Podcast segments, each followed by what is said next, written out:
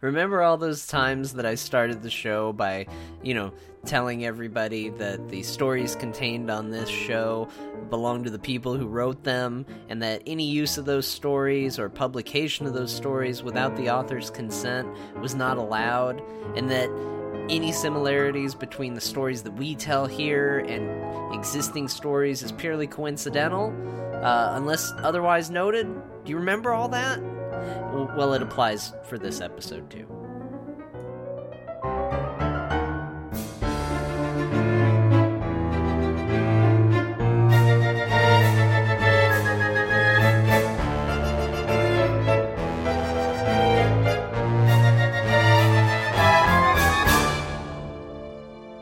Hello, everybody, and welcome to Parallel Words. This is going to be Parallel Words episode 19. 19. 19.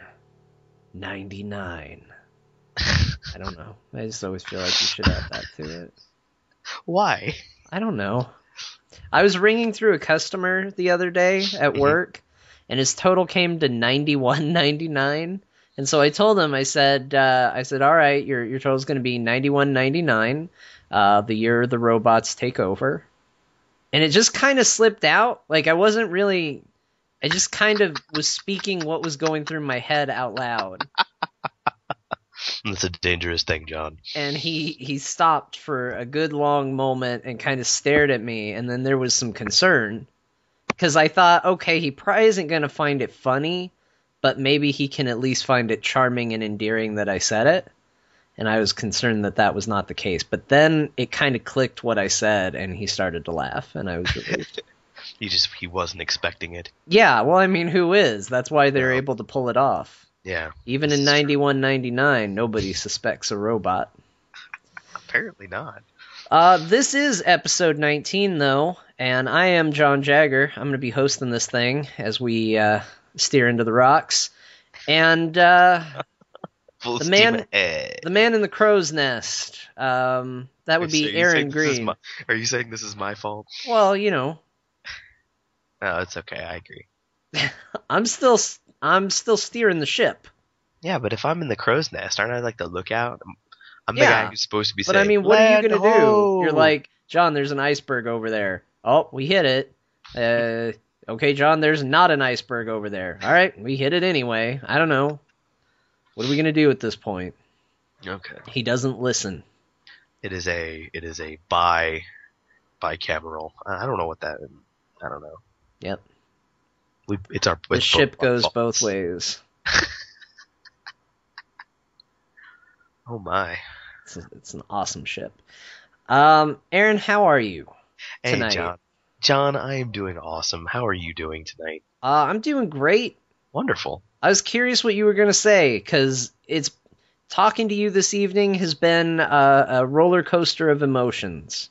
A roller coaster of emotions. Yeah, I got to talk to you my- as you were frustrated writing, uh, trying to trying to get writing done. Yeah. I got to talk that- to you. nothing. nothing feels better than finishing at the eleventh hour. Apparently, because that's why I do it all the time. Yeah. And then I got to hear you, um, you know, hoping that your wife would be home so you could have help with the kids. Yeah. Then I got to hear you eating cheeseburgers. Mm, Che- cheeseburger. Yep, two of them. Yeah, I probably shouldn't have, Uh, but so, I did. so that was back up. Uh, then we laughed a little bit. We watched some some stuff on the internet, and then I got to, uh, and now we're here. Yeah. And there was a crying baby at one point. Yeah, that happens a lot around here. Oh, I mean, it's what babies do. Yeah. This is true. Uh, so yeah, so that's been your night, which has been a lot more exciting than my night, uh, which has consisted of craisins and uh, you know waiting to talk to you. Aw. You know, You know, some days, some days I would just kill to only be worried about craisins well, and having to talk to friends. it's a troubling issue in today's society, Aaron. Craisins? Craisins. Why do they taste so good on that first one, and maybe even better on the second and third? But then you get like five or six deep, and you're like, why the f am I eating craisins? I think maybe it's Craisin Overload. I wanted something to snack on. I thought I could feel really good about eating it, but you just get sick of them real quick. Yeah. It's like the show. You dive in, you're like, all right, I'm on board. You know what? I'm done. You're like, This I'm done with these guys. This thing's got like an hour left, and I want no part of it. Well, trust me. I think that people would want a part of it because I think our stories tonight are Oh my gosh, stories tonight. um I think they're pretty ridiculous. I heard your Um. story and I was like, I don't know if I should punch him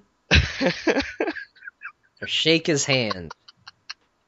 I think I want to do should both. shake my hand and then while you have my hand you haul away with me at me with the other. Yeah, I think it's what you deserve, really. I, I do think it's what I deserve. You're not a good person.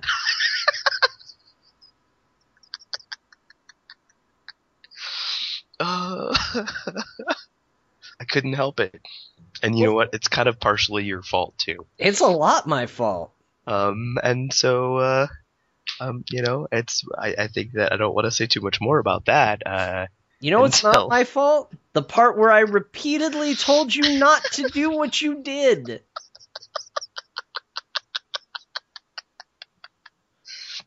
but I did it anyway, John. Yeah, you did. Because you're not the boss of me.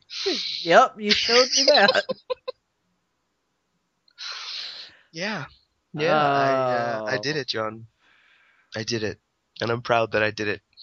All right, well we'll get Because I think it deserved to be done. we'll get to that. And, and I'm no not gonna lie. I think I may want to do it more. You know what? That's the part that pisses me off perhaps the most. Is at first I was boiling mad. And then I started thinking about it and I was like, yeah, I'm kind of digging the thoughts that this is giving me. And then I got even madder. Cuz I don't want to think those thoughts. Uh, and meanwhile, our listeners are like, what the f- is wrong We'll with get these there, guys tonight? listeners. This is, you know what it's called pacing. Patient. We're teasing you up front. That tease is supposed to get you through the lull where we uh, we talk about other things, and then when you hear Aaron's stories coming up, you get to go, "This is the thing they were talking about in the beginning." And, And, then, uh, listeners, then you you can hear- all decide if John should punch me or not. Yeah, uh, I don't care what they say. You deserve it. Okay. I mean, you were told not to do it. Yeah, but then you also did kind of tell me to do it. we'll get into that. I don't think I can. I don't think we can debate this without giving it away yet. so Okay, it's Fair enough.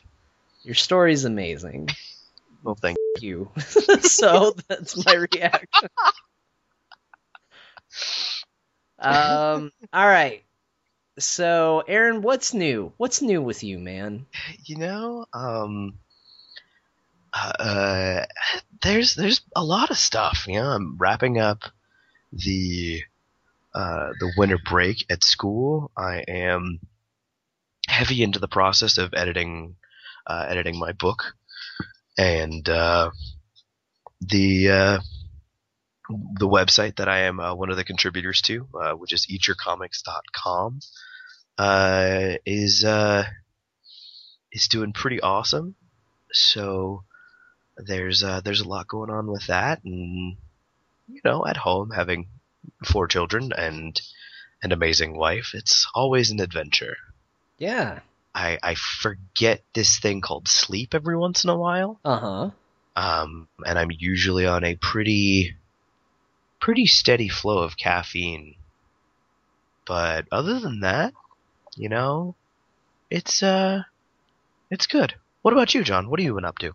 Well, it's funny you mentioned sleep because yesterday, uh, my car has been due for servicing for a little while, and I decided, all right, it's time. It's time to get it in. Uh, it's time to yeah, let's let's do this. And uh, so yesterday, I made the appointment uh, for today, hmm and I got to tell you, yesterday at you know five in the afternoon, Um, having it there by 7 a.m. in the morning seemed like a fine idea. Oh my. That didn't seem like such a fine idea this morning. No. There was a moment when it was 1 in the morning and I was still awake where I thought perhaps I have overestimated how much sleep I need on my one day off. right. and uh, yeah, so I'm tired today. I'm really tired, but that's okay. I'm, I can imagine. we're gonna kind of fake it through this episode. You know, that's kind of it's kind of the way we do things. Was it the last episode where we did a daytime episode? It was. I don't think it turned out much better. Was it before Christmas? I think yeah, we recorded it before Christmas, but you posted it on Christmas. Oh, that's right. I proved to everyone how you know busy with stuff I was on Christmas by editing and posting an episode. Hey, you know. Um, how was your holiday, sir? It Both of them, because we've now They been were- through two. They were good. You know, it's uh again four kids and a wife. Uh it is always an adventure. Uh and so holidays are generally exhausting, but they're good. You know, get to see family members and eat obscene amounts of delicious food. So, Yeah, what? That's a tough life. yeah, The yeah, food I'm eating. gonna I'm gonna say it was good. Damn it, you it. got two cheeseburgers tonight.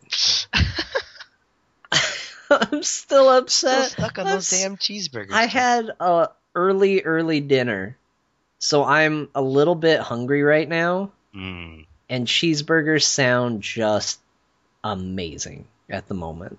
So I don't know. I need to. I need to move on, but Yeah. it's hard. All right, so uh, we do have two stories for you this week. That means that both Aaron and I did the homework. Success. Some of us later than the other. Hey, I know. I Still really. I don't time. have a lot of room to talk either, considering like after that episode aired, you and I just didn't talk for days, and then Yeah. finally, I wasn't even talking to you, and via Twitter, you were just like you mentioned me on I should probably write. yeah. And then I kind of wrote back and was like, I probably write." should too. I might talk to you later. And then, sure enough, like a day or so later, we We- should do a show. And neither of us had even started yet at Yeah. that point. We should do a show. And then we didn't talk for like another day. Because it was like, it was like, oh, if I don't, if I don't talk, if we don't talk, we don't have to do a show. Yeah, I know. I don't know what to do. Shh. I'm not gonna lie, I was very panicked. I was like, I really liked this prompt, and it was kind of my idea, and it would have been really lame for me to not have something. It does look bad if you're like, let's do this, and then the next week you're like, And "Ah, then it just makes me feel like I'm going, "Hey, John, you do this." See, that I'm a- might feel I'm- cool because then it's like, oh, Aaron's such a fan of my work, even though that's not what it is. But it's But like, John, Aaron I just am a wants me to write stuff. I He's am so a fan. Nice. He's so kind to me. I really am. Thank it's you. true. It's true, man. Come on now, I don't handle compliments well. Take it all back or something. No, I'm not. Ah, that uncomfortable. Jackass. I, I need an adult. Oh wait. I feel better now. All right, so give the compliment with an insult, and you're okay. Then I understand it. All right, all right. It feels It's like feels you have to give genuine a at dog that point. a pill or something like that. You gotta like wrap it in some cheese or something like that. Yeah, it's like the reverse of that though. Okay. because I I want the compliment that's in the middle. I Mm-hmm. just require a little bit of like, come on, let's let's make it practical here. It's just me we're talking about. You're a good friend, but you sound kind of funny. Yeah, there you go.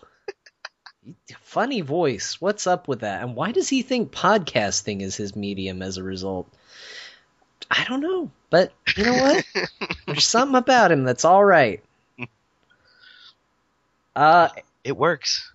It we works, got John. there, Aaron. We got the stories done. We did.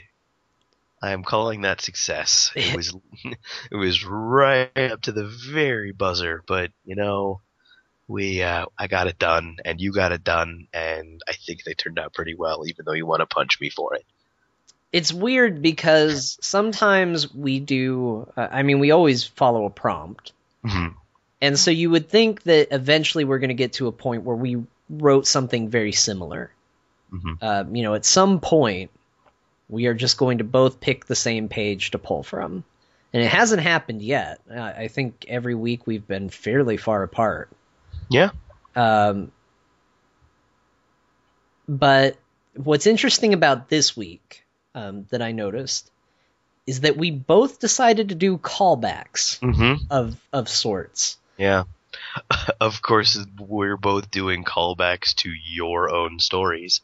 Uh, so so I think that's telling, John. uh, sure, and I just think it's weird that that's the road we both just of all weeks. This is the week we both decided like, eh, let's go for it. So Well, I can hopefully go into a bit more elaboration about why I went the direction that I did after after we've heard it because oh, I think that will be I just- necessary, Aaron. I, are think you asking me to gonna- explain myself, John? I think that's gonna that might be my first question for you is explain yourself. All right. Defend yourself. um I'm sorry, John. before I'm we not get really to sorry at all. I'm gonna say that right now. I have a pre-story question for you. Okay. Uh, the pre-story question is: How many different variations of the story did you go through before you finally wrote what would be the final one? Oh God. Um, I want to say I probably went through. I probably went through five or six different things. Yeah, That's a lot. five or six different things, ultimately landing on what I did. Um, I did not do what I did l- flippantly, Mr. Jagger. it was a tough decision that. uh, that came as a result of many hours of thought and God, much it was- deliberation. It was funny though because there were multiple times where we talked during the writing process where you would say, "I've got an idea, I just need to get it down, I'm fleshing it out," and then all of a sudden it was, you know, I've got a different idea, I'm writing it. Mhm. Um, I guess the the other question that comes to mind, and I hope I remember it when we're done. I have to ask you after, but um, it, this was not necessarily an easy write. no. And I was surprised because I thought this one is going to be a bit easy, actually. You know, most villains tend to think they're the good guy. That was our, our prompt this week, is write about a villain who thinks they're the hero. Um, and so that tends to be the case most of the time. So it's just like, okay, well, tell a, a villain story. You know, Yeah. and how hard can that be? And it turns out it's pretty damn hard. yeah it's it's difficult i don't know if it's just like coming to terms with with these character with the character concept or whatever it was just it was just something about it just plain made it difficult to to get into that mindset um because i think that it's so much the opposite of what you write for a hero. I mean, aside from the obvious concept, it's just it's like a hero. When you write a hero, they generally don't think of themselves as a hero, Right. And so when it's asking you to flip flop it around, you then have to say, okay, well, how do I frame a character whose entire you know point of view is based off of the idea that they are that they are a hero. And how do I justify the unjustifiable? hmm You know, at some point, this character is going to make a decision that I don't agree with. Oh yeah, And how am I going to come to that in a realistic way so that when people read it, it doesn't read as, and then he decided to be evil for some Yeah. reason. and then he decided to kill people. um, and it's it's hard to do. It's hard to find that that motivation. And especially when you have you know you go in with some level of preconceived notion of this is the story i want to tell. And then all of a sudden you have to write a story into that and you have to fit it and it has to work. And Yeah. sometimes that can get just really really tricky. Yeah, well, because I mean, you fall into that like black hole of rationalization, where it's like, well, okay, so I need this to happen, so how do I reverse engineer things to do this? And then you have to reverse engineer things into order to make that situation happen, and it's just it's it's tough so because you keep having to make allowances and changes to things in order to make things fit. yeah so good prompt you challenged us Hey, I do good things sometimes. you challenged yourself aaron I did. uh, yeah you need did to stop doing that. Well, I'm going to go ahead and give you time to shine here, and uh, I'm going to say go ahead, um, introduce everything you want to say about your story, the right, you know, everything leading up to it, and then we will dive right into it. Okay. Um, I think I want to do a pretty short one uh, in terms of introduction for this one, because I think the majority of the time is going to end up being spent uh, after the fact. Uh, but this particular one is called "The Lord's Work," uh, and I hope you enjoy it. "The Lord's Work" by Aaron Green. The home is clean, but still feels lived in. This is his intention. A backdrop of taste without excess. It is a warm, inviting, and relaxed space. This is also his intention, though he draws no comfort from it. He has not lived in this part of the house for many years now. It is his mask, and he underwent the daily ritual, for he knew that they would be watching. He had to be careful. At night, he would draw the curtains, extinguish the lights, and make his way upstairs to the bedroom, where he prepared for bed. He changed into his pajamas and brushed his teeth. He turned down the sheets and readied himself for work the next day, for he knew they would be watching. Every so often, he would forget to prep the coffee maker in the morning, miming the actions of going downstairs to ensure all was ready. It was important to show fallibility. He was only human, after all. He would lie down in bed and wait for an appropriate time before stealing downstairs into the rooms he created. His true home. His chapel. In the morning, before even the first rays of daylight broke on the horizon, he would rise from his real bed in his true home and make his way to the master bedroom, where he would awaken and bathe and do all the other things that they would have expected him to do, for he knew they would be watching.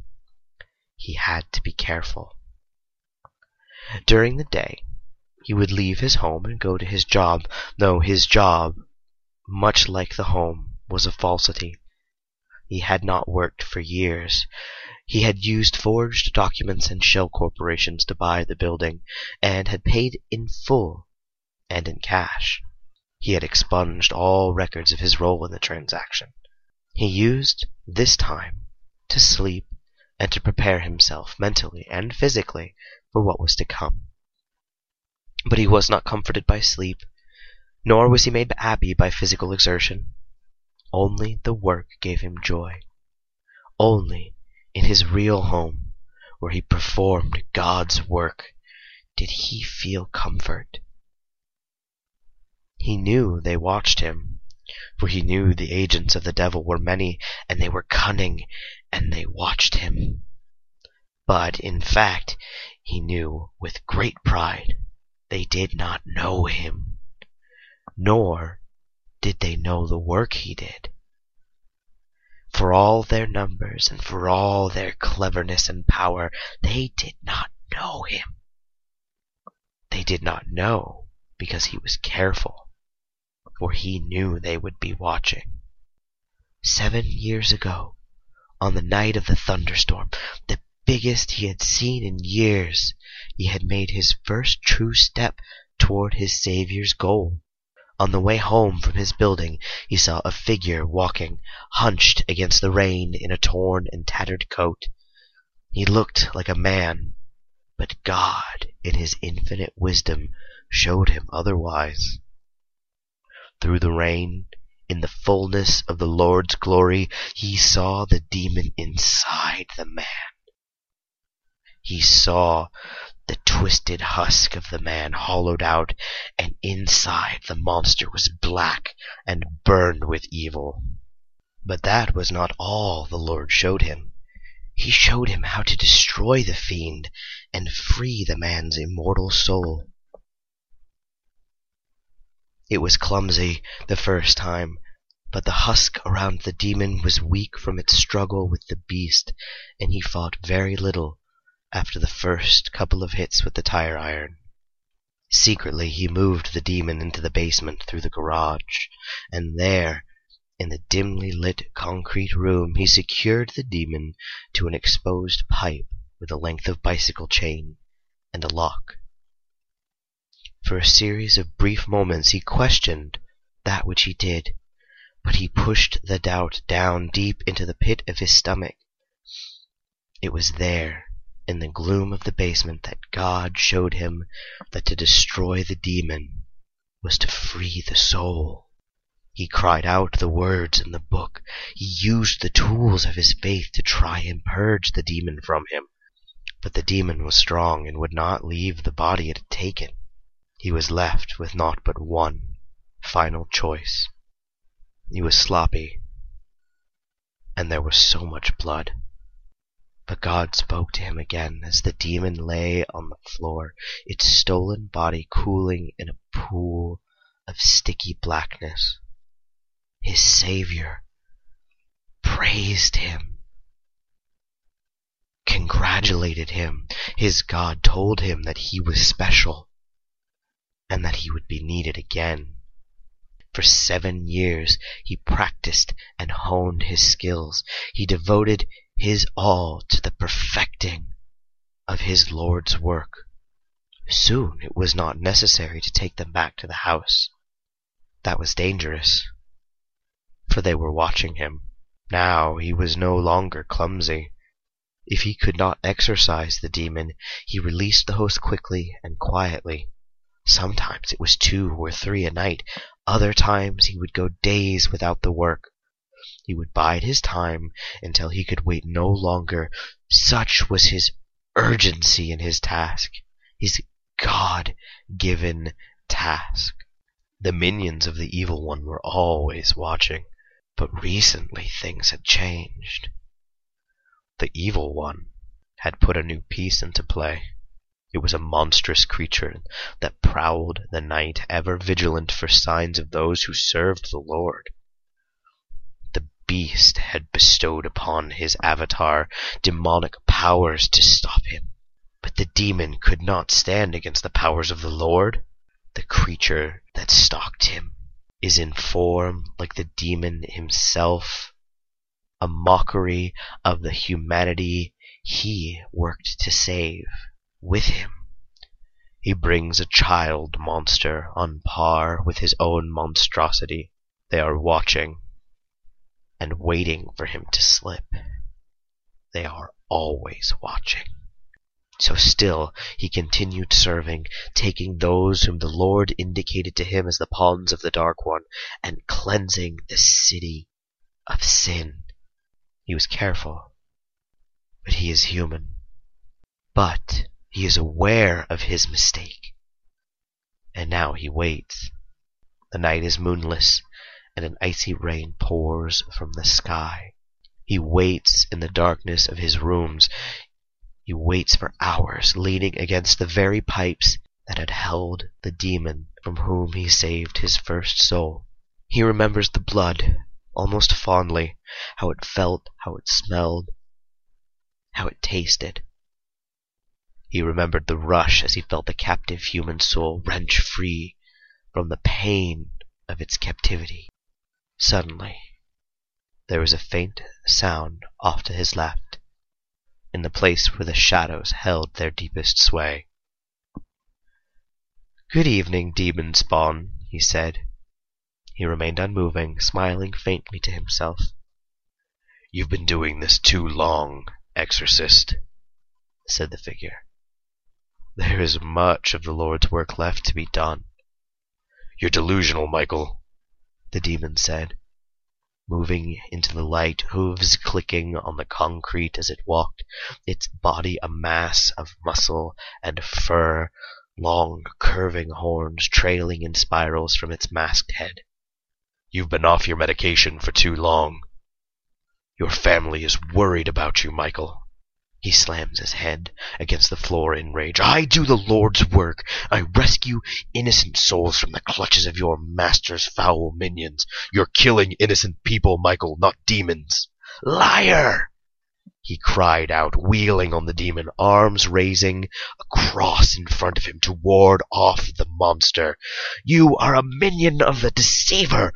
I will trust nothing you say. A howl punctuates the stillness, distracting him just long enough for the monster to close in. The demon moves swiftly and with practiced movement throws one muscled and furred arm around his throat. Before unconsciousness grips him, he gasps, I will move mountains to continue my lord's work, fiend. The monster's reply came from what seemed a great distance. I don't need to move mountains. They're my home. And then all was darkness. God damn it, Aaron.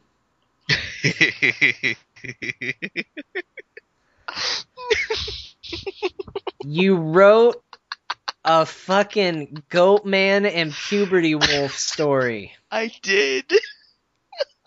I'm sorry, John. I really couldn't help it. yes, you could have. And I couldn't have. problem. No, that's the thing. It was perfect. It was a moment of pure clarity. Like it was this I I you know, if you will remember, I text messaged you like 2 or 3 hours ago. And I was I like I knew I was going to end up getting John, for this because this I have written myself into a hole.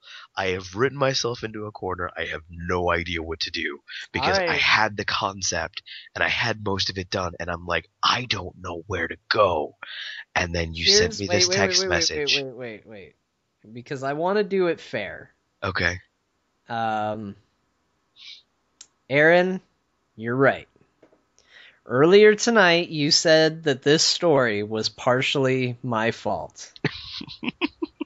and you are absolutely right because I will read the text message from my own phone. This is me For the record. For the official record. Uh, you wrote to me, fuck. Man, I think I just wrote myself into a corner. My response Add a goat man. Uh, see, now you sent add a goat man. What I read was add goat, goat man. man. and it was this moment of just pure epiphany. Like I'm sitting there and I'm like, that's what I do.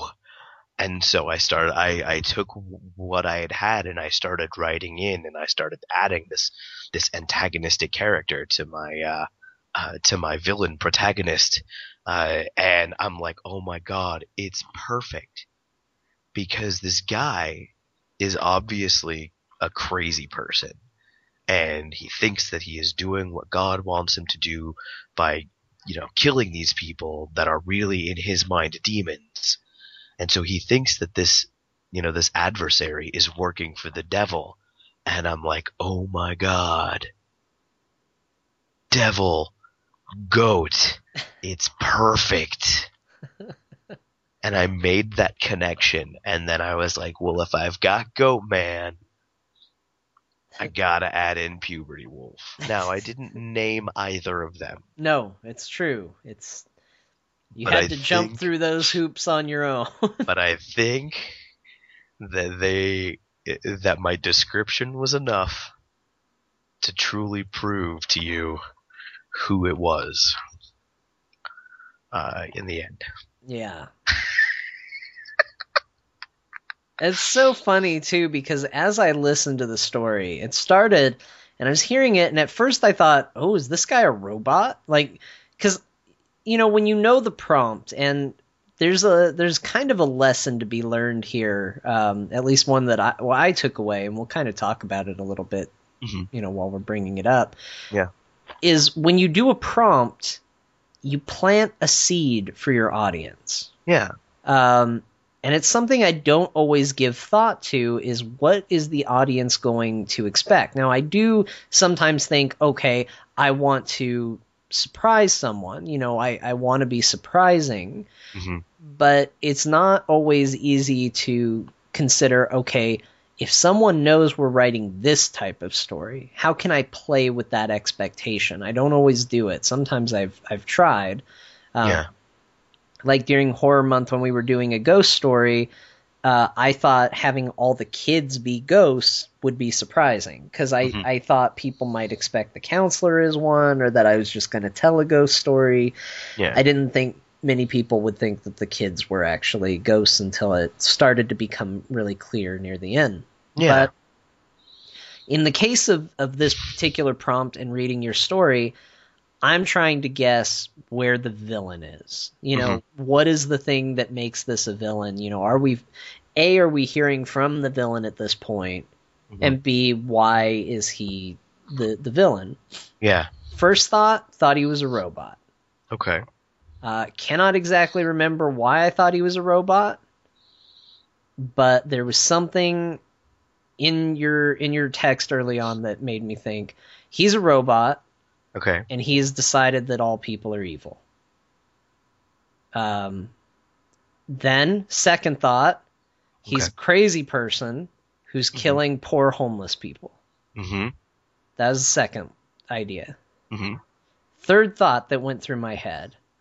Hey, look, Aaron put a goat man in his story. And at first, I thought you did it just Oh, to be God. funny as a joke to me personally, that's- just like, haha, John, remember when you told me to put a goat man in the story? Well, Mhm. look, I worked it in. hmm And then Then he shows up. I heard about the howling, and there was this moment of, oh, you fucking bastard.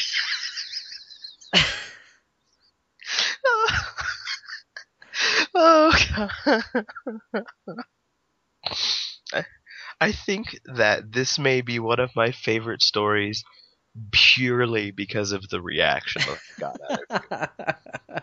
Because I was, I was texting him as I was listening to it, and so again, I guess we'll read from uh, from my phone directly as I'm listening to the audio. Uh, I wrote, "Oh shit, a goat man," and then like seconds later, "Oh no, you didn't," and then I told him I dug it. That's Yeah. before I got really angry. Um, I'm not actually that angry. I thought it was great, Aaron. I liked the story. I thought it was a really interesting way to to introduce the most ridiculous thing we've ever talked about. Uh, you know, it's I, I I don't know why, but it started out okay. So just this was my process for it. Okay. So I started out. I finally, after going through like three or four different ways, um, I I decided on this very vague third person point of view, right?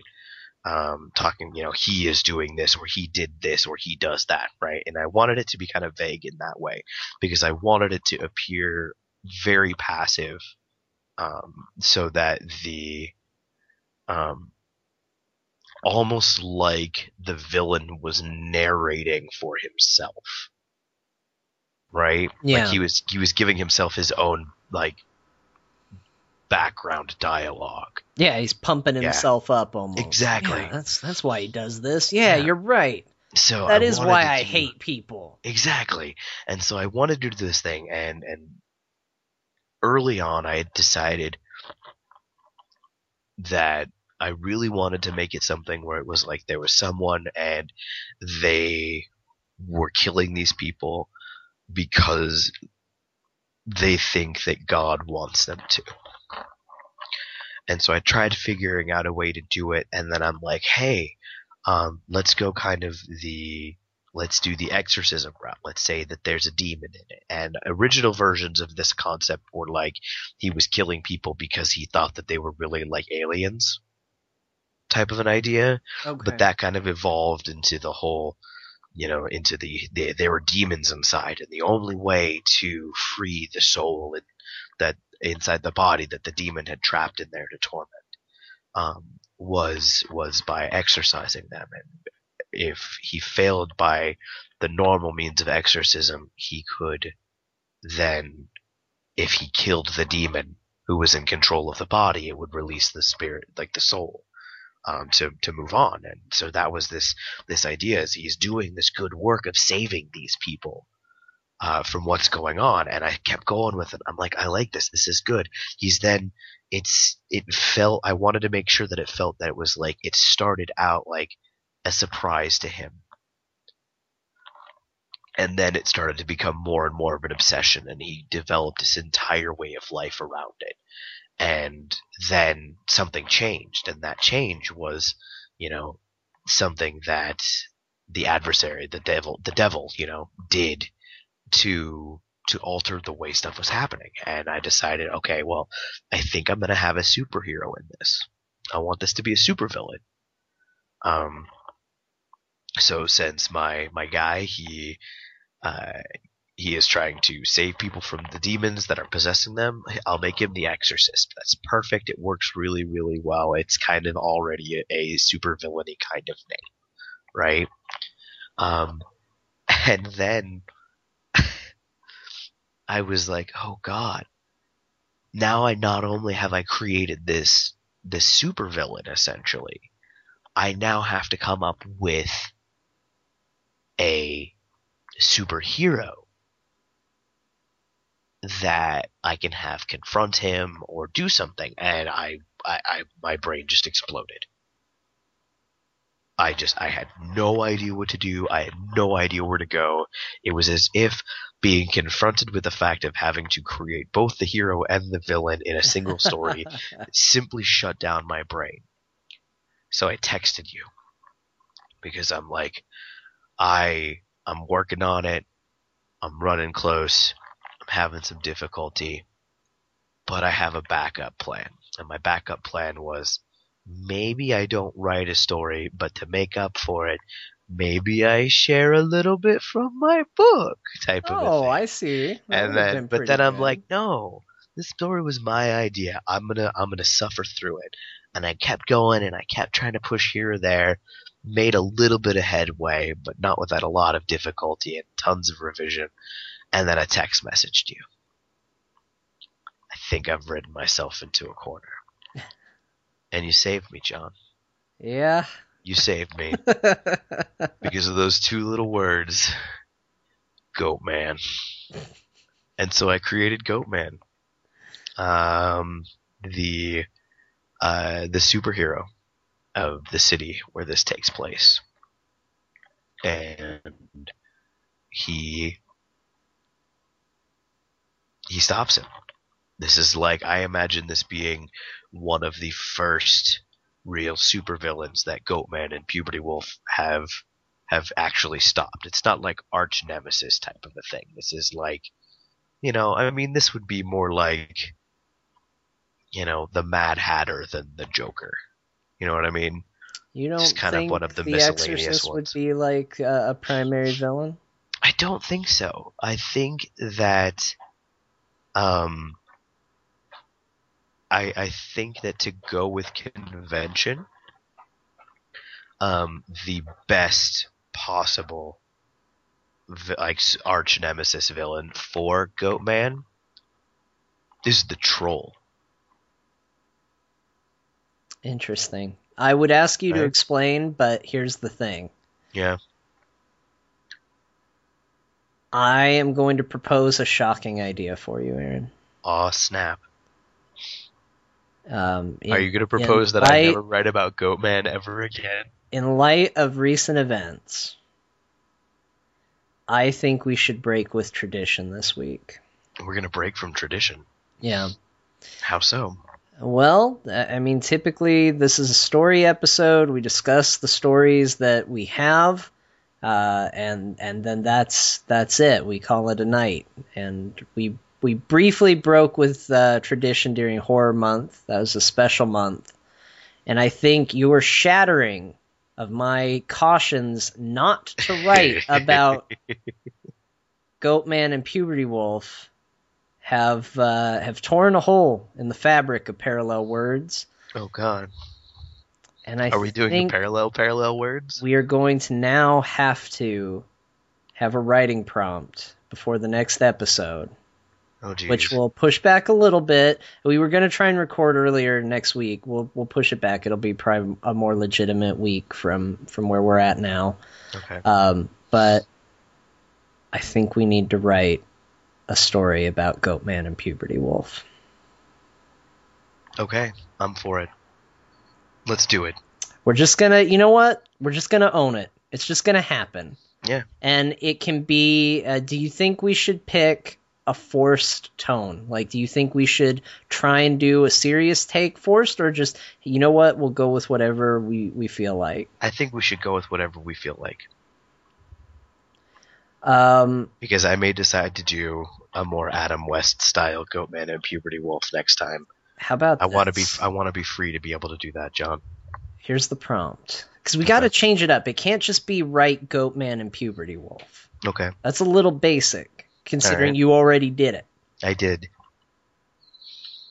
The goal this week is to write a short scene that would tell a, a fairly decent story within itself. Mhm. So it needs to feel at least somewhat complete hmm for the brand new Goatman and Puberty Wolf movie. Okay. All right. So Let's do this. All right, it's happening. Next time we're back, there will be more goat men, man. Goatmans, There will be more goat mans and a puberty wolf. a single puberty wolf. I can't do a puberty howl at the moment. Anyway, Oh, transition bot. yay. I seriously considered putting transition bot in there. Like it was it was a like there was a genuine moment where I'm like, "Huh. I wonder if I should do this." And then I looked at it and I'm like, Oof. It's already a pretty tall order, not. Yeah.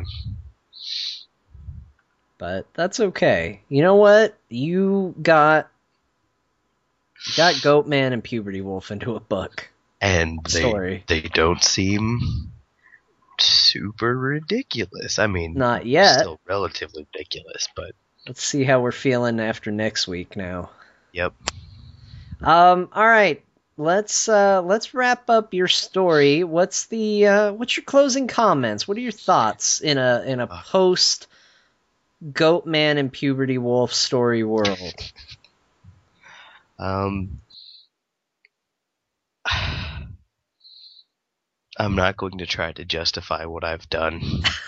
Let Um, the word speak for itself. Yes, I'm going to let the work speak for itself and say that I believe that this is this is the hero that Parallel Words needs, just not the hero that Parallel Words wants. It's probably the one we deserve too.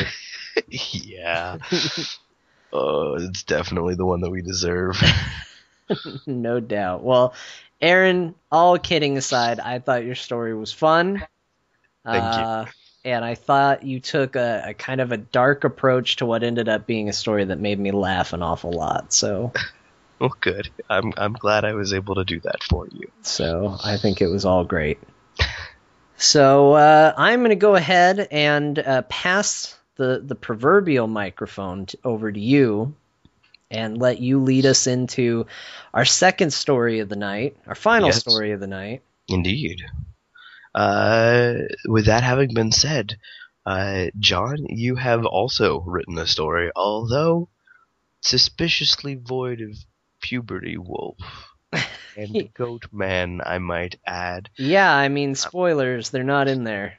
Um, um, but as mentioned before, you do make a specific callback, and I think this is actually a callback uh, that we have discussed previously Mhm. um, in general, and uh, this is another concept that I would very much like to go into um, at at another time. Uh, so, um, why don't you go ahead and uh, and give us kind of an overview of uh, of the story that you have for us this week, John? So this week was a little tough for me. I I really couldn't find what I wanted to write about specifically, and that was kind of the biggest struggle for me. Was I, I just kind of was like, all right, villain, uh, uh, and I just I don't know. Maybe I wasn't in a villain kind of mood, but I was just having a hard time coming up with something. Mhm. And ultimately, what I settled on um, that that kind of led to the spirit of this was, you know, this uh, this freaky idea of. Well, I guess because I don't want to give away spoilers, I'll tell you the original idea because I feel like we got so far from it Mhm. um, that it, it's kind of safe to, to talk about without ruining anything going forward. Is I sometimes a story is inspired by a bit of dialogue that I come up with as I'm working on a character, and so I was picturing this villain, and I was picturing this uh, kind of well-to-do uh, gentleman who kind of wanted to have what he felt were were deep conversations, whether or not they actually were. He felt they were, Yeah. and he was going to be talking to another man about the nature of a survival situation and how we think we are a community until the moment we have to survive and then as soon as uh, we're left to, to survive survival instinct kicks in and we turn on each other very quickly.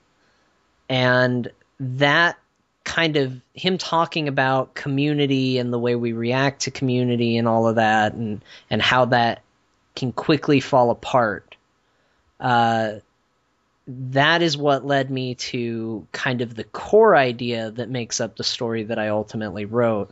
Um, Okay. And you'll see some of those themes kind of do pop up a little bit, but that specific bit of dialogue about, you know, survival situations and all of that uh, does Mhm. not. So that kind of got me on the right path. Uh, I ended up writing it in in pretty much one night. I started it, and, and then as I was laying in bed, because I got about a paragraph in, Mhm. and I was laying in bed, and I thought, oh man, I can tie this into another story we've done, Mhm. and and I think it's fitting for that universe too. Uh, yeah, it def- it definitely. You know, I will say that when I listened to it and there's the reveal, I was like, "Yep, this is uh, this is exactly what it needed to be." Yeah, and so that ended up making me rewrite it. And so uh, by the end, you know, that entire paragraph got erased. I started over. I kind of wrote it in one night in one, you know, great big sit down and I was like, "Oh, this is great." So, um, you know, this is my story. It's called Our Community and I hope you enjoy it.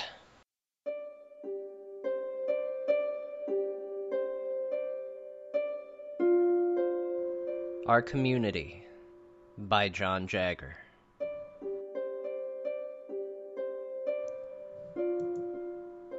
Gavin Pendry tore a hunk of meat from the chicken breast with his bare hand, squished the meat hard against his plate, and ran the meat across the surface, letting the fatty grease seep into the white meat.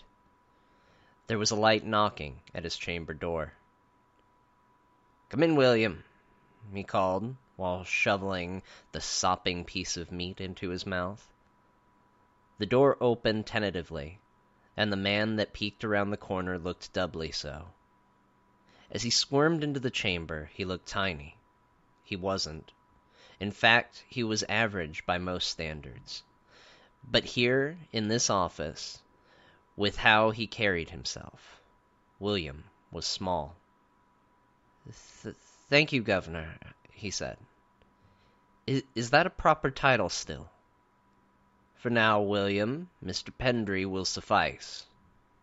Ah, Mr. Pendray, I appreciate your summons, sir. It's uh, an honor, sir. But we're very nearly at curfew, William said. Shall we be long? Mr. Pendray motioned for William to take a seat across from him. With a slight jolt that betrayed his surprise, William obliged, and scooted the heavy wooden chair up to the desk. He then rested his hands on the large oak surface, thought better of it, and returned them to his side. I apologize if my summons were vague, William, but I think you'll be out well past the town's curfew tonight, Mr. Pendray said, moving his now almost bare plate to the end of the desk and wiping grease on his jacket. Don't worry, though. This building has guest accommodations. That's kind of you, sir.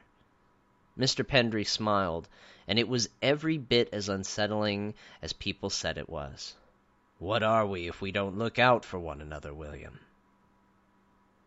Pendray leaned back in his chair, which made the wood groan and squeak.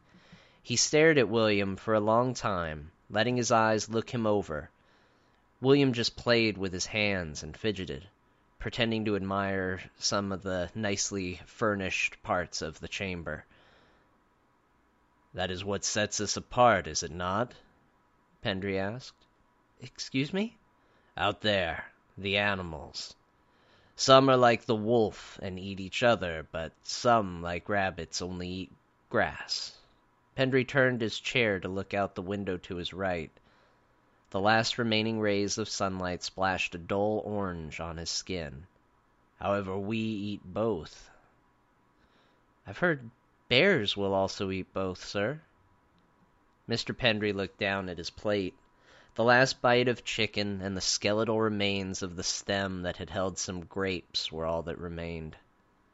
Ah, but bears do it out of necessity, William. We choose to indulge ourselves with whatever appeals at the time.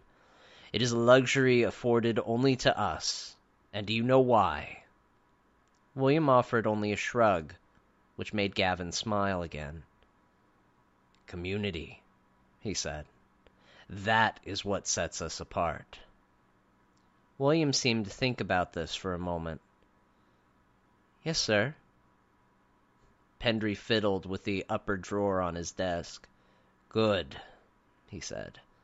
Tell me, is my keeping you here past curfew going to alarm your family tonight? No, sir, William said. I'm not married, actually. Gavin Pendry stood abruptly, pulled a small flintlock pistol from the desk drawer, and shot William in his upper left leg. William screamed and fell sideways out of the chair as the smoke from the blast filled the room.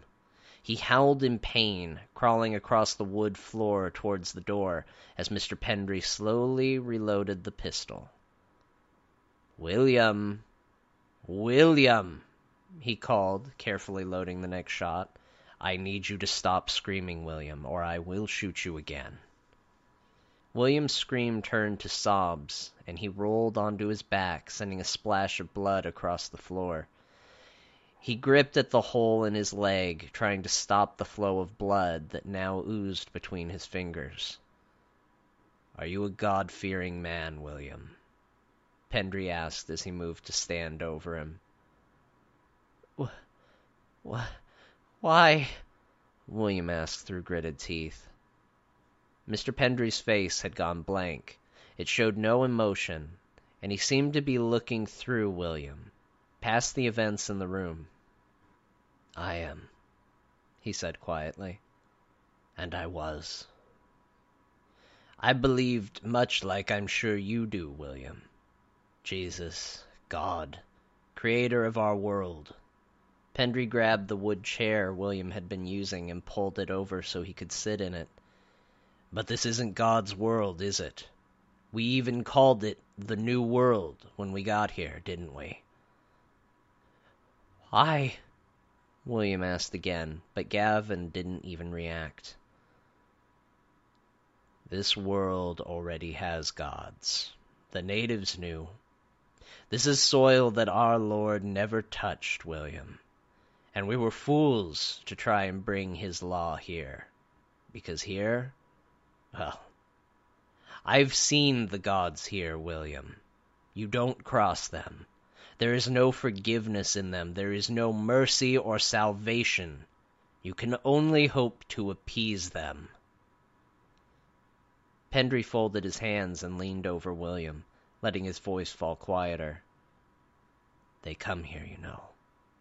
Every night.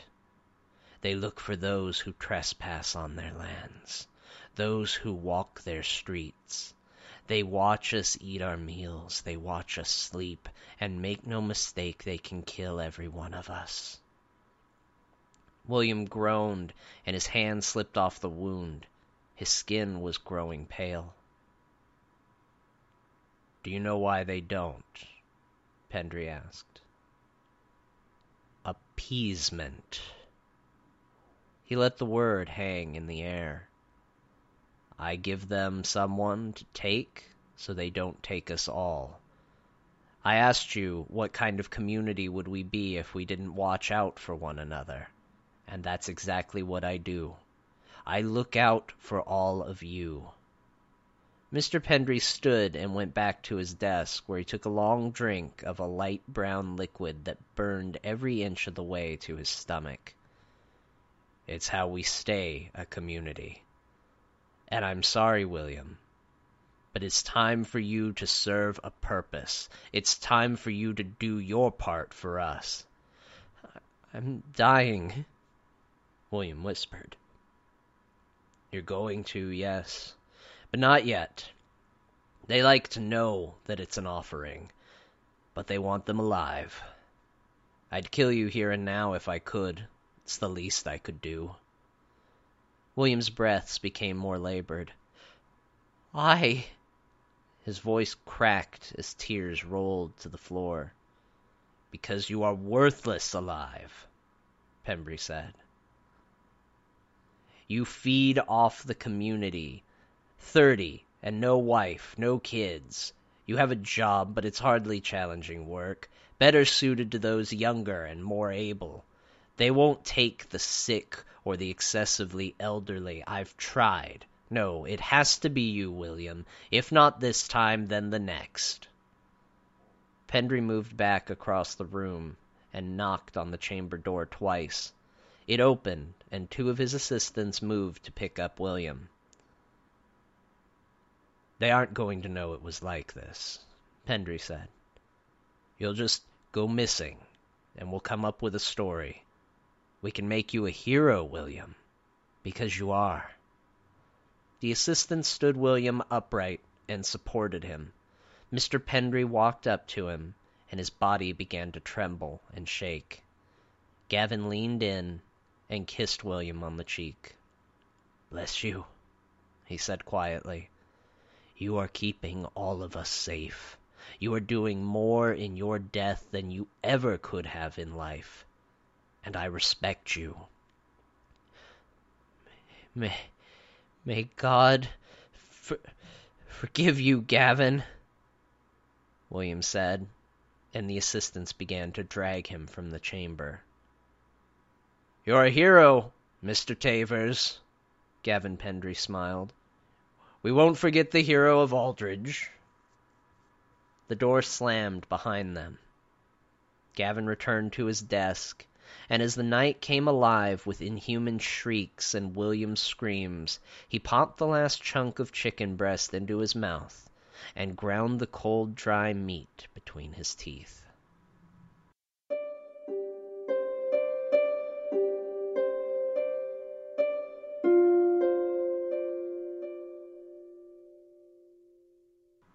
And we're back. John? Aaron. This location sounds disturbingly familiar.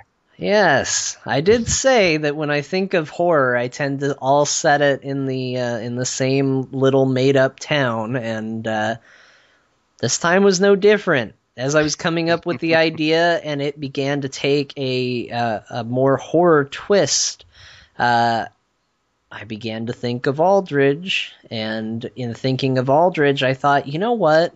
I already pictured it being, you know, kind of. Originally, it was set in kind of an obscure fantasy type world.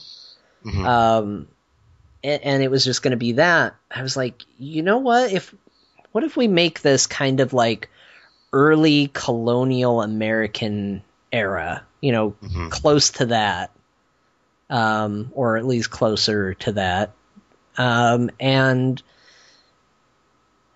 make this early in the life of this town when it was still a fledgling town. Um, Yeah.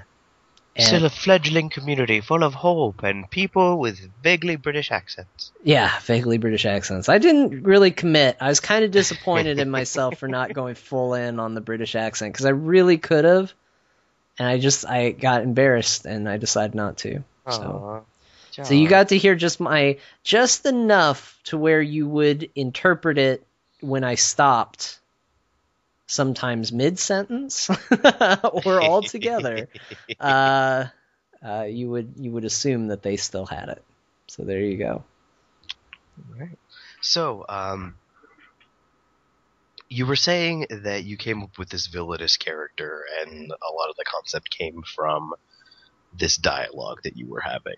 Um, what led you to go on the route of the, you know, the original gods of the area type of a concept?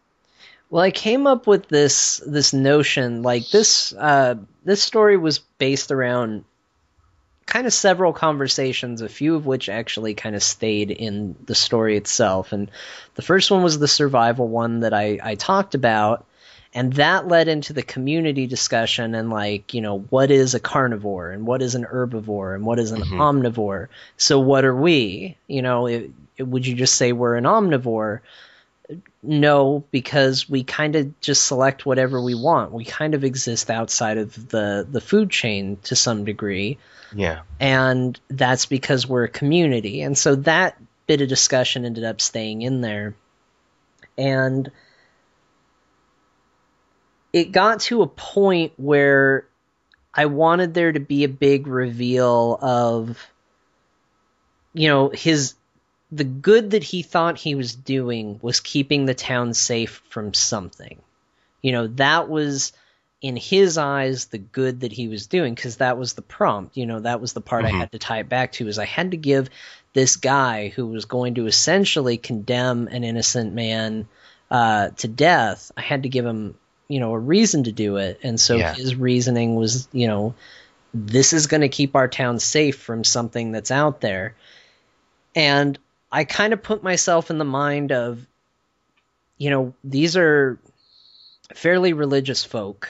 Mhm. And there was just one point where he was going to ask him, you know, are you a God fearing man? Yeah. And originally, I, I had it to where he was just going to kind of be like, well, I'm not, because I, how can I believe when the God here, the gods here show themselves to me and mine never has? It was a really heady bit of dialogue, and it, it was, I liked it, but it, it kind of wound away from the narrative a little too much. hmm And so I, I came up with this notion of, you know, what if his belief is that God, you know, the Christian God, so to speak, uh, did exist and he still believes in him, but that the world is Europe and it's where they're from and this land that they've discovered it does not belong to that religion or that god in any way shape or Yeah. form because as soon as they got here they started seeing things that were beyond belief you know Mhm. and so that's where this kind of notion came from of it's a different set of gods once you get on this continent and the best we can hope to do is appease them so they don't tear us apart Yeah. I like it. I like it a lot. it's a frightening thought Yeah. Now, I will say, um, when you started having the conversation, you were talking about the bear. You know, it was like, so what about bears? You know, they'll eat both. Like, part of me was like, is this guy like gonna turn into a bear? like, are these people really bears? Like, I I don't know why. There was just I think there was just something about the phrasing that made me go, are these people not really people? oh, man, people that turn into bears is pretty scary too. Yeah, yeah. You know, and I mean, and I think it's it's interesting because it it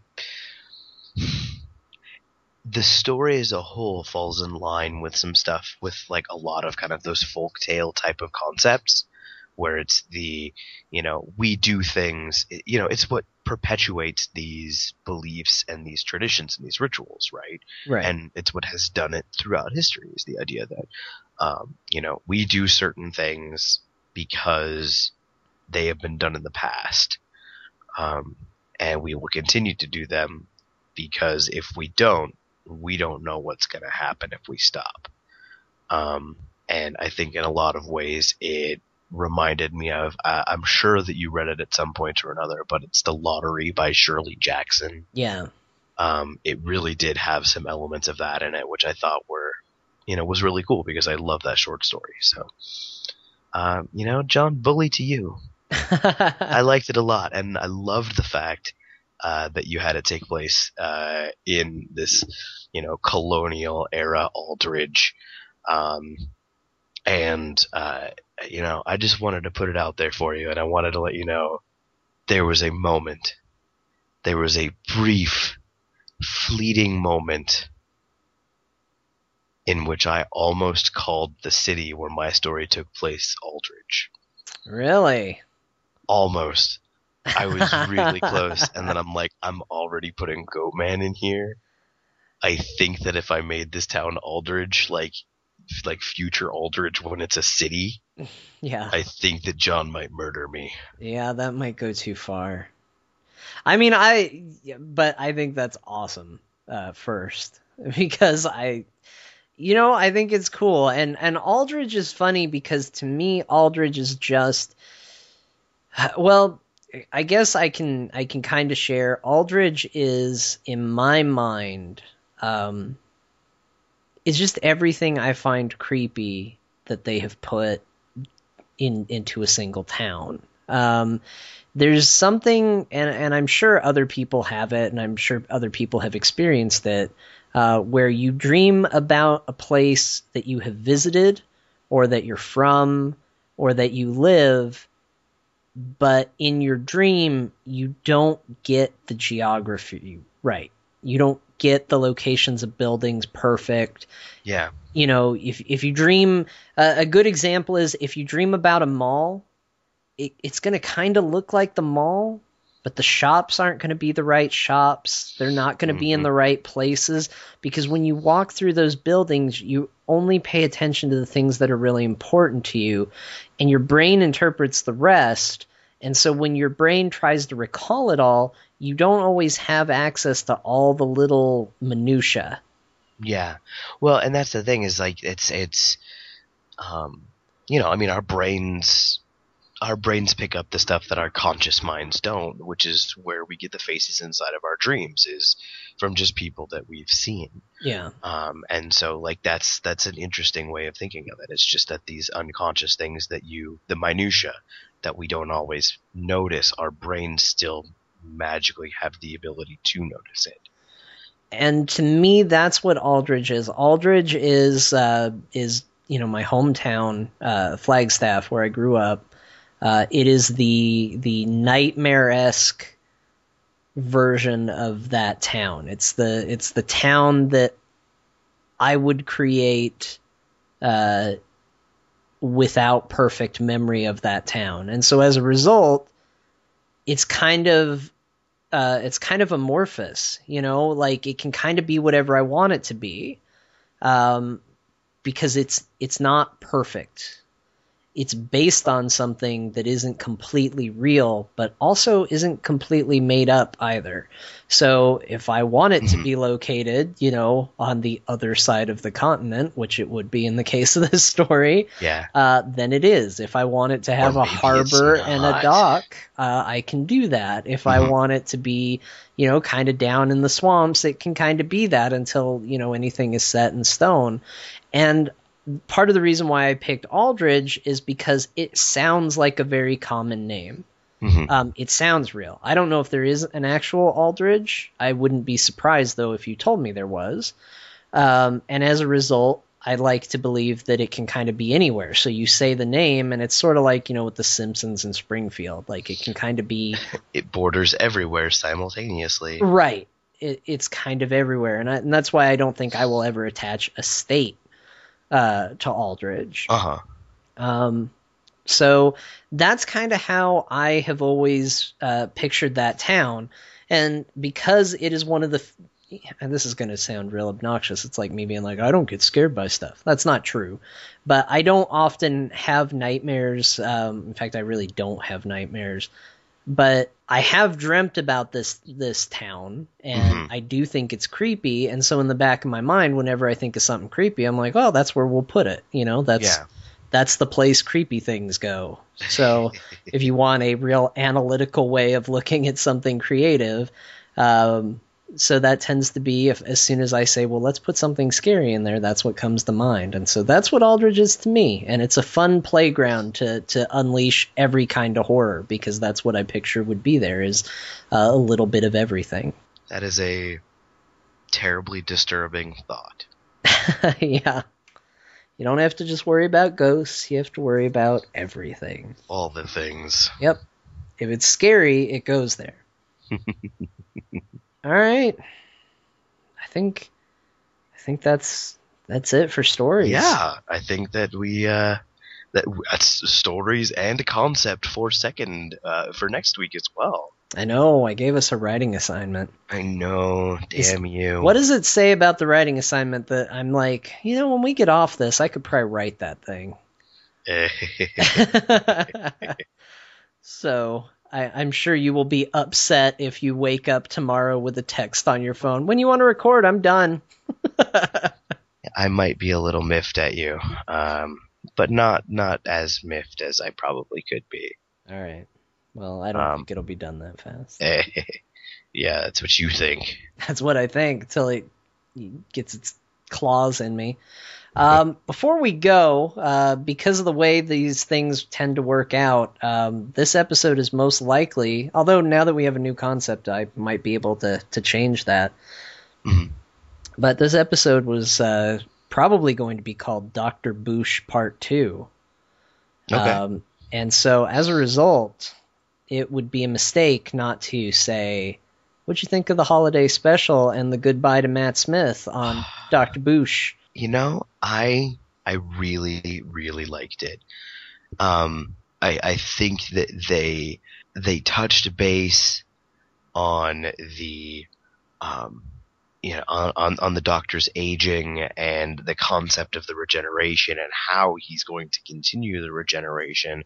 Um, I thought that that was interesting. I think it's kind of I'm I'm hoping that they will explain it some more because I do think it's a little weird that apparently the Time Lords can just say, "Oh, you can have a few more regenerations. There you go."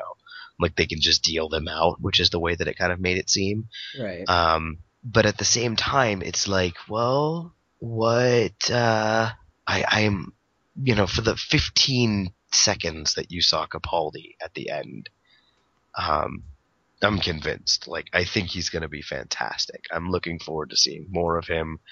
Um, so yeah, I mean, I liked it a lot. I think I've watched it like two or three times.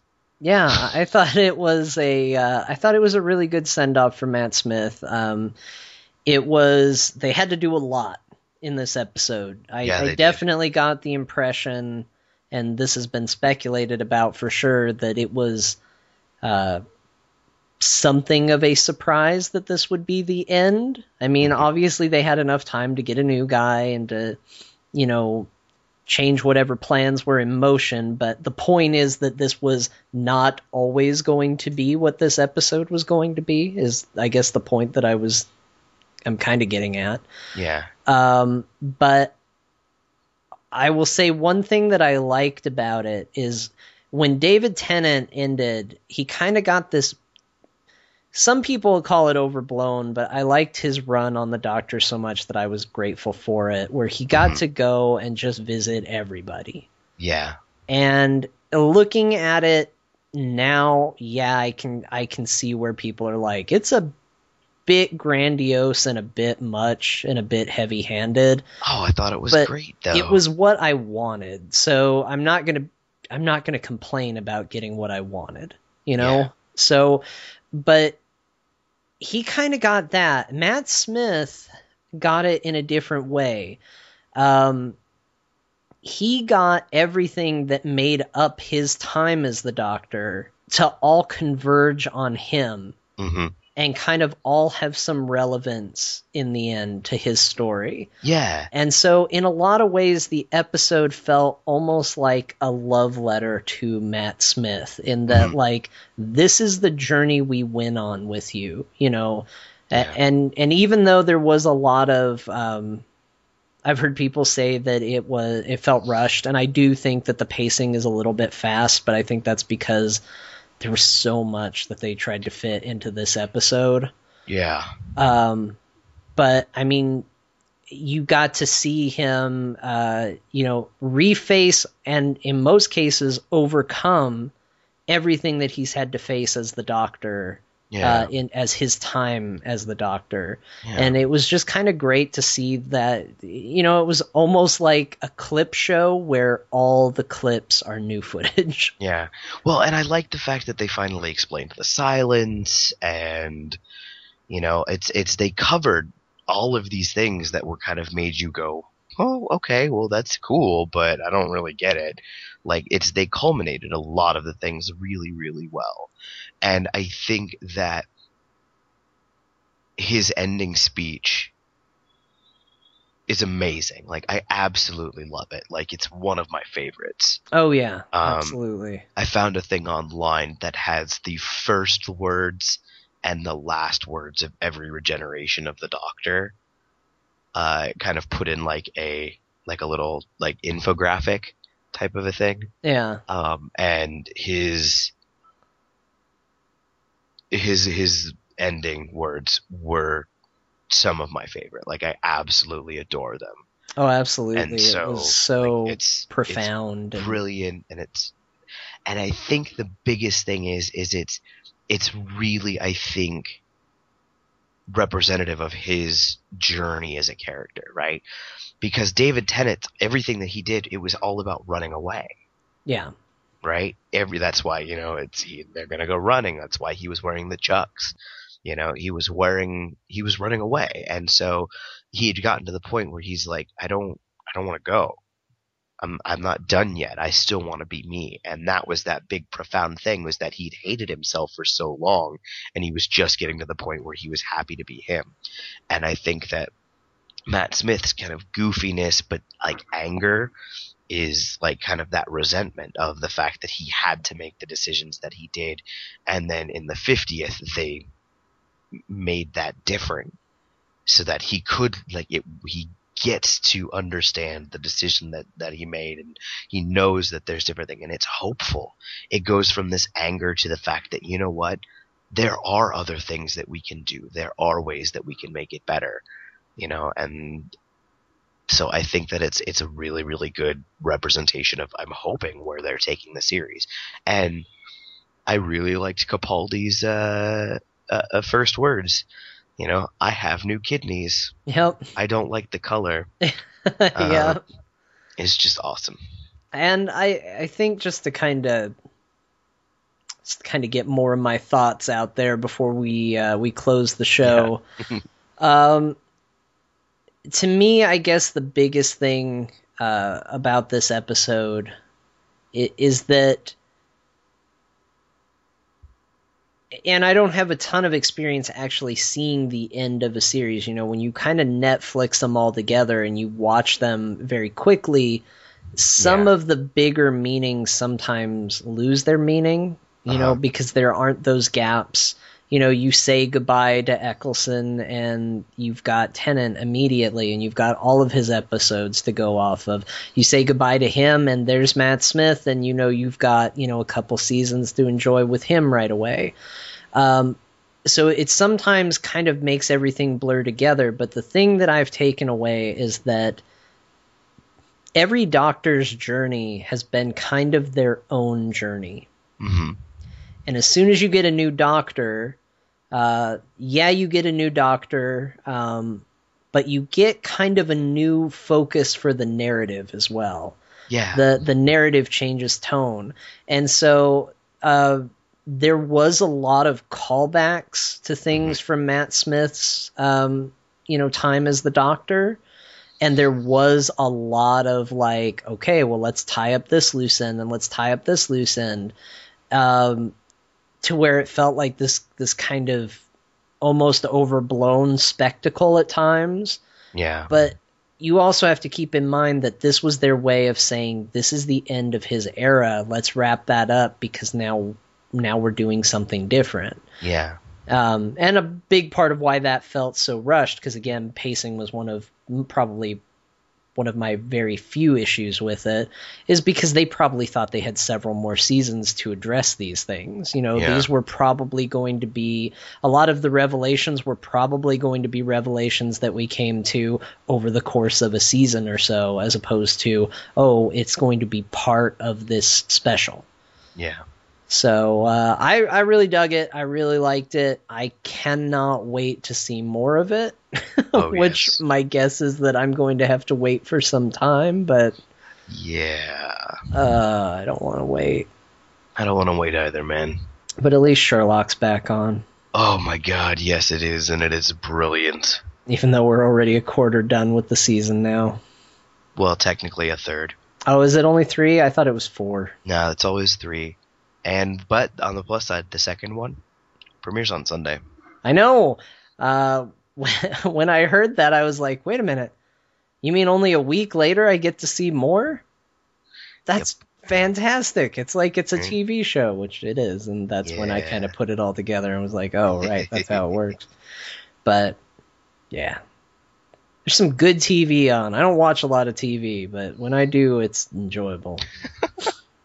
All right, most interesting man in the world. Yeah. I don't always watch TV, but when I do, it's do. probably British. Yeah, Uh, this is very true. That's how it feels at the moment, at least. Yeah, Um, but all right, man. Let's call that a night. Let's call that an episode. Uh, you get us out of here. all right, man. Ladies and gentlemen, thank you all once again for sitting through another hour or so of John and my uh, our, our our madness and our stories and our utter ridiculousness. If you would ever like to get a hold of us, if you would like to write stories with us, if you would like us to read the stories that you write, if you just want to say hi, you can always get in contact with us through email at parallelwordscast at gmail.com or on Twitter at parallelwordspc. We have a brand new website uh, that John is currently working on. Uh, so if you want to check out the blogs that we've got written up there, uh, soon we're going to have text versions of our stories up there as well. Uh, you can go ahead and go to parallelwordspc.wordpress.com. And so you can check out stuff over there. You can stream the episodes through there. Whatever you want to do. It's wonderful. It looks great. John is doing an awesome job with that. Uh, and so, my name is Aaron Green, My name is John Jagger. saying goodbye and hello, as always. I wrote boosh on a piece of cheese.